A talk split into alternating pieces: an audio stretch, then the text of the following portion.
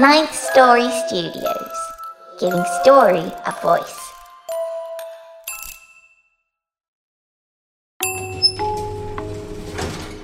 Welcome to the lift. Get ready to take a ride.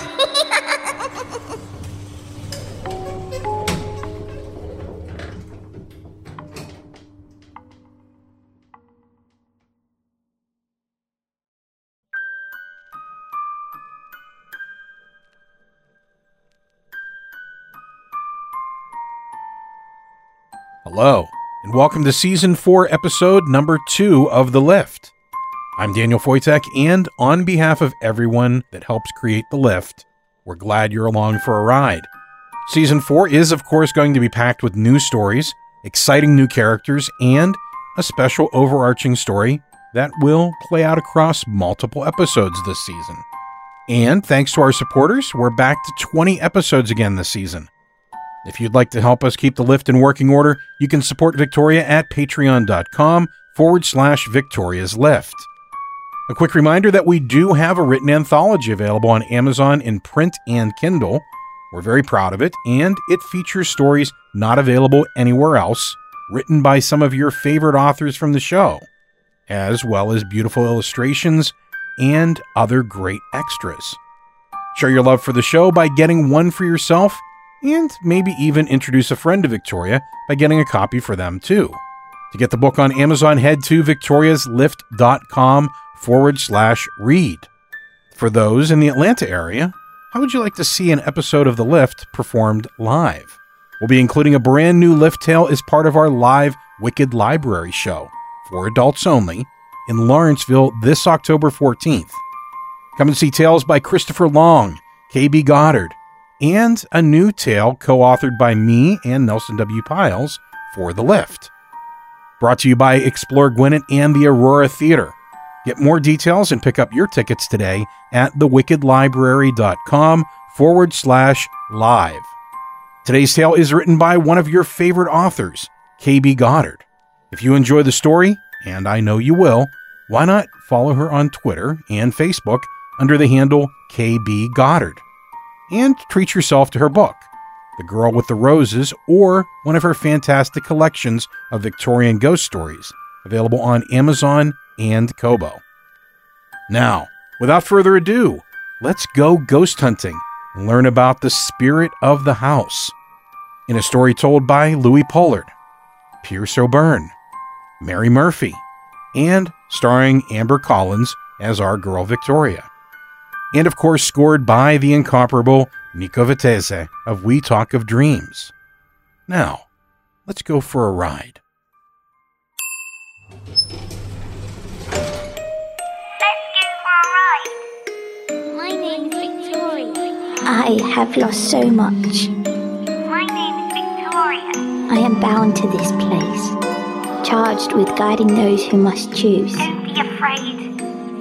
I can never again be the little girl I was. Will you accept your fate or change it? I have my music box and a library lost. But I sometimes feel very alone. Won't you join me? It's time for your ride on the lift. Don't be afraid.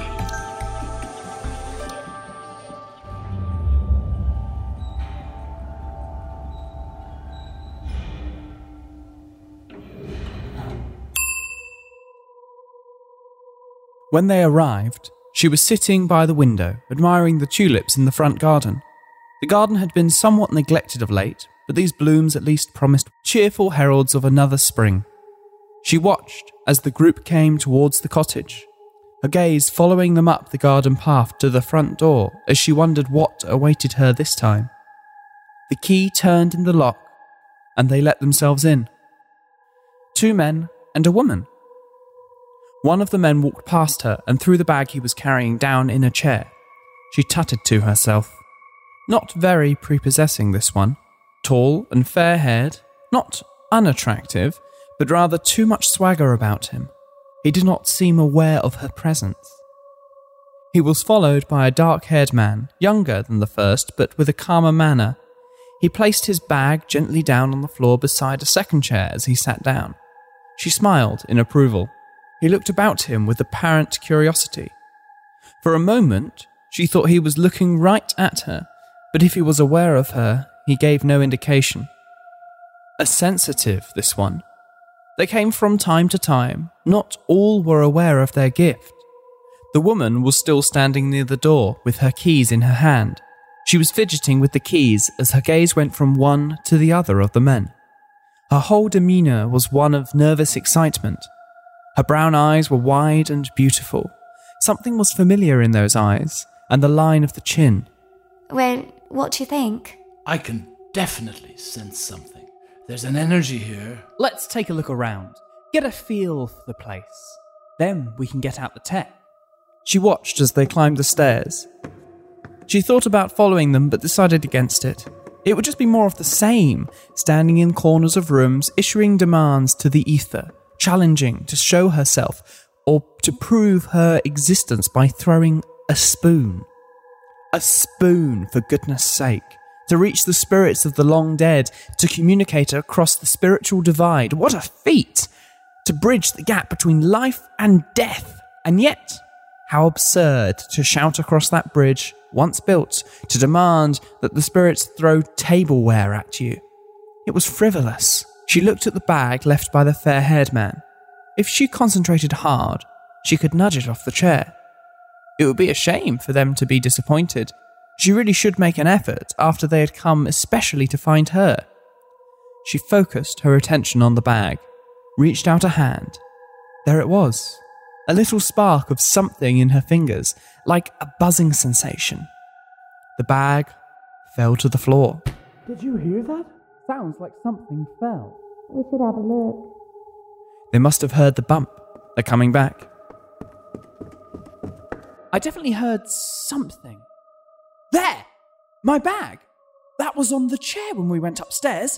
Are you sure it couldn't have fallen? No, no way! It wasn't on the edge. It looks like we might have ghost activity. Yes, I think you may be right. Let's get out the spirit box. What was a spirit box when it was at home? What's that? It scans different frequencies to try and pick up spirit voices. The fair haired man had retrieved his bag and pulled out a contraption that she did not recognize an oblong thing that glowed with a blue light. It startled her when it came to life. Noise, noise, noise. How could something so small make such a racket? I'm speaking to the spirit who resides in this house. She had a name, or at least she did once. I'm speaking to Agnes. Agnes. Yes, that, that's right. That was her. Can you use this box to speak to me? Could she? No harm in trying. She was curious. She leaned forward, bending over the box. Agnes. She jumped as the whooshing noise coming from the machine was interrupted by static. Did you hear that? Agnes? Is that you? Yes. Agnes, uh, can you tell us what you want? Help me.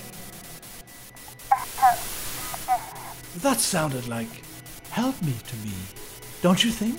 The woman lowered herself into a chair, her hands clasped in her lap. Agnes could feel the woman's fear, sense her heart rate increasing. She remembered how it felt to have a heartbeat.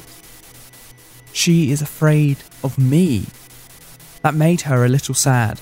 Agnes, how can we help you? What is it that you need to be able to move on? I wish I knew. Ah. Such a strange contraption. And stranger still to be conversing with someone who, to outward appearances, was addressing his remarks to a bookcase.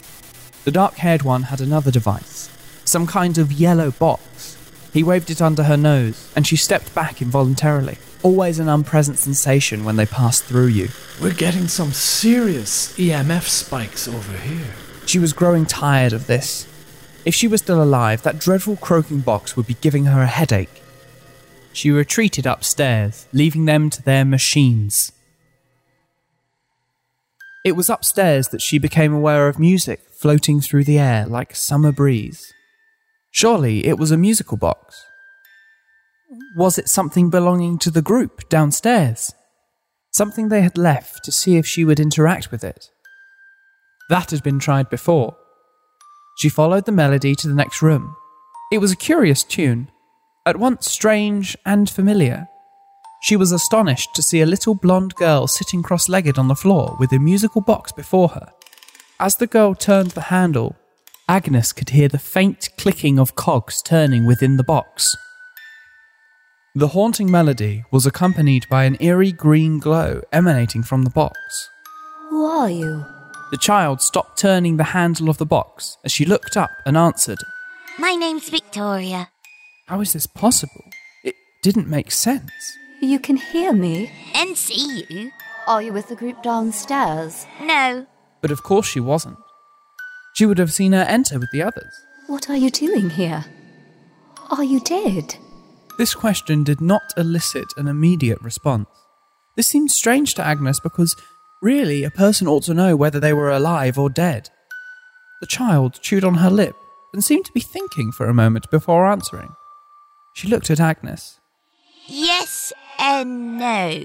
She stood up and dusted off her dress. I'm here to help you move on. I can't move on. I don't know how. I know you don't know. That's why I'm here. you can't move on because something is holding you back. It is. You can't leave because part of you is still clinging to this place, looking for answers. Can you help me get those answers? I believe so. Oh, You must first come with me. As if from nowhere, a green light sprang up in the doorway, glowing brighter and brighter until the hallway beyond was lost to view, until only the light was visible. Was this a trick?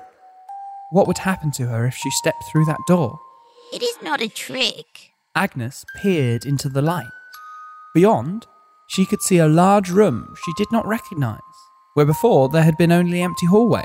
It's quite safe. The little girl skipped over to Agnes. She was clutching her musical box in one hand and took Agnes's own hand in the other. she could touch her. She could feel the child's hand in her own, actually feel it.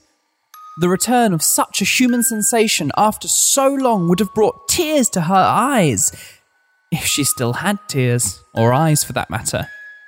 Something so simple, so long forgotten. How had she forgotten for so long? She felt a tug on her hand, and before she had time to think further, Agnes found herself in the strange room beyond the green light. Dust and damp filled the air of the unfamiliar building. To her left was a desk or counter, the wood of which was faded and chipped and, like everything else, looked to be in need of a good cleaning. A dim light drifted through the murky air. Their footsteps echoed in the stillness of the abandoned room. The girl led her on further into the room. As they neared the end of the room, there came the sound of sliding metal accompanied by the ding of a bell. A dull light appeared at the end of the room, and a door slid open, and the child led her towards it. Come. The door led into a small room or cupboard. Peeling giltwork and dull, faded metal gave it a shabby, neglected appearance. what is this? It's my lift. I don't think I've ever been in a lift before. It is hard to be sure after so long. My memory is a little foggy these days. This lift is special. It takes you where you need to go in order to make important choices. I see. It doesn't seem extraordinary to you. I'm dead. I'm in no position to judge. If this strange box could give her the answers she needed, what did she stand to lose? Perhaps she would have more luck with this little girl and her strange lift than she did with the group in her house with their croaking box. They stepped together into the faded interior of the lift. Six, please. Agnes stepped out. Surely this was the room she had just left. But this must be a mistake. But no, the furniture was different. The curtains, the rugs. Why was it so familiar? Ah, But of course, these were her things. This was how the room had been when she was living, her room. It was darker now, too. Only a dim light in the corner illuminated the room. I don't understand. You recognize it? Yes. It is my room as it was in my day. It took her a moment to notice the other figure in the room. At the foot of the bed, someone was crouched down with their back to them. The rug, which usually covered the spot, was pulled back. The figure was busy about the floorboards. He's. he's. Let's go downstairs. The girl held out her hand and Agnes took it, allowing herself to be led downstairs with a backward glance at the figure. It was different here, too. Everything was as it had been in her day. There was no sign of the ghost hunting group. What was going on? Had she gone back in time? The front door opened with a click. A woman came through the door. A woman she recognized. It was her, as she was in life. It was a strange, shivery sensation to be watching herself in this way, like a looking glass come to life. Her former self came forward holding a lantern, which she put down on a table a little way inside, and lit the candle that stood there. She had just put out the lantern when a bumping sound from upstairs caught her attention. Agnes watched her former self take up the candle and walk silently towards the stairs. She paused at the bottom to listen. You don't remember this? No, none of it. Does she? I mean, do I know we're here? No, she can't see or hear us.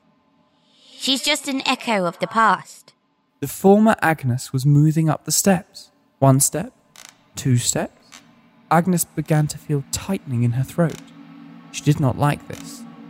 No, she wanted to call out, but the word died in her mouth. In any case, she knew it would do no good. You cannot change the past. Trust me. I've tried.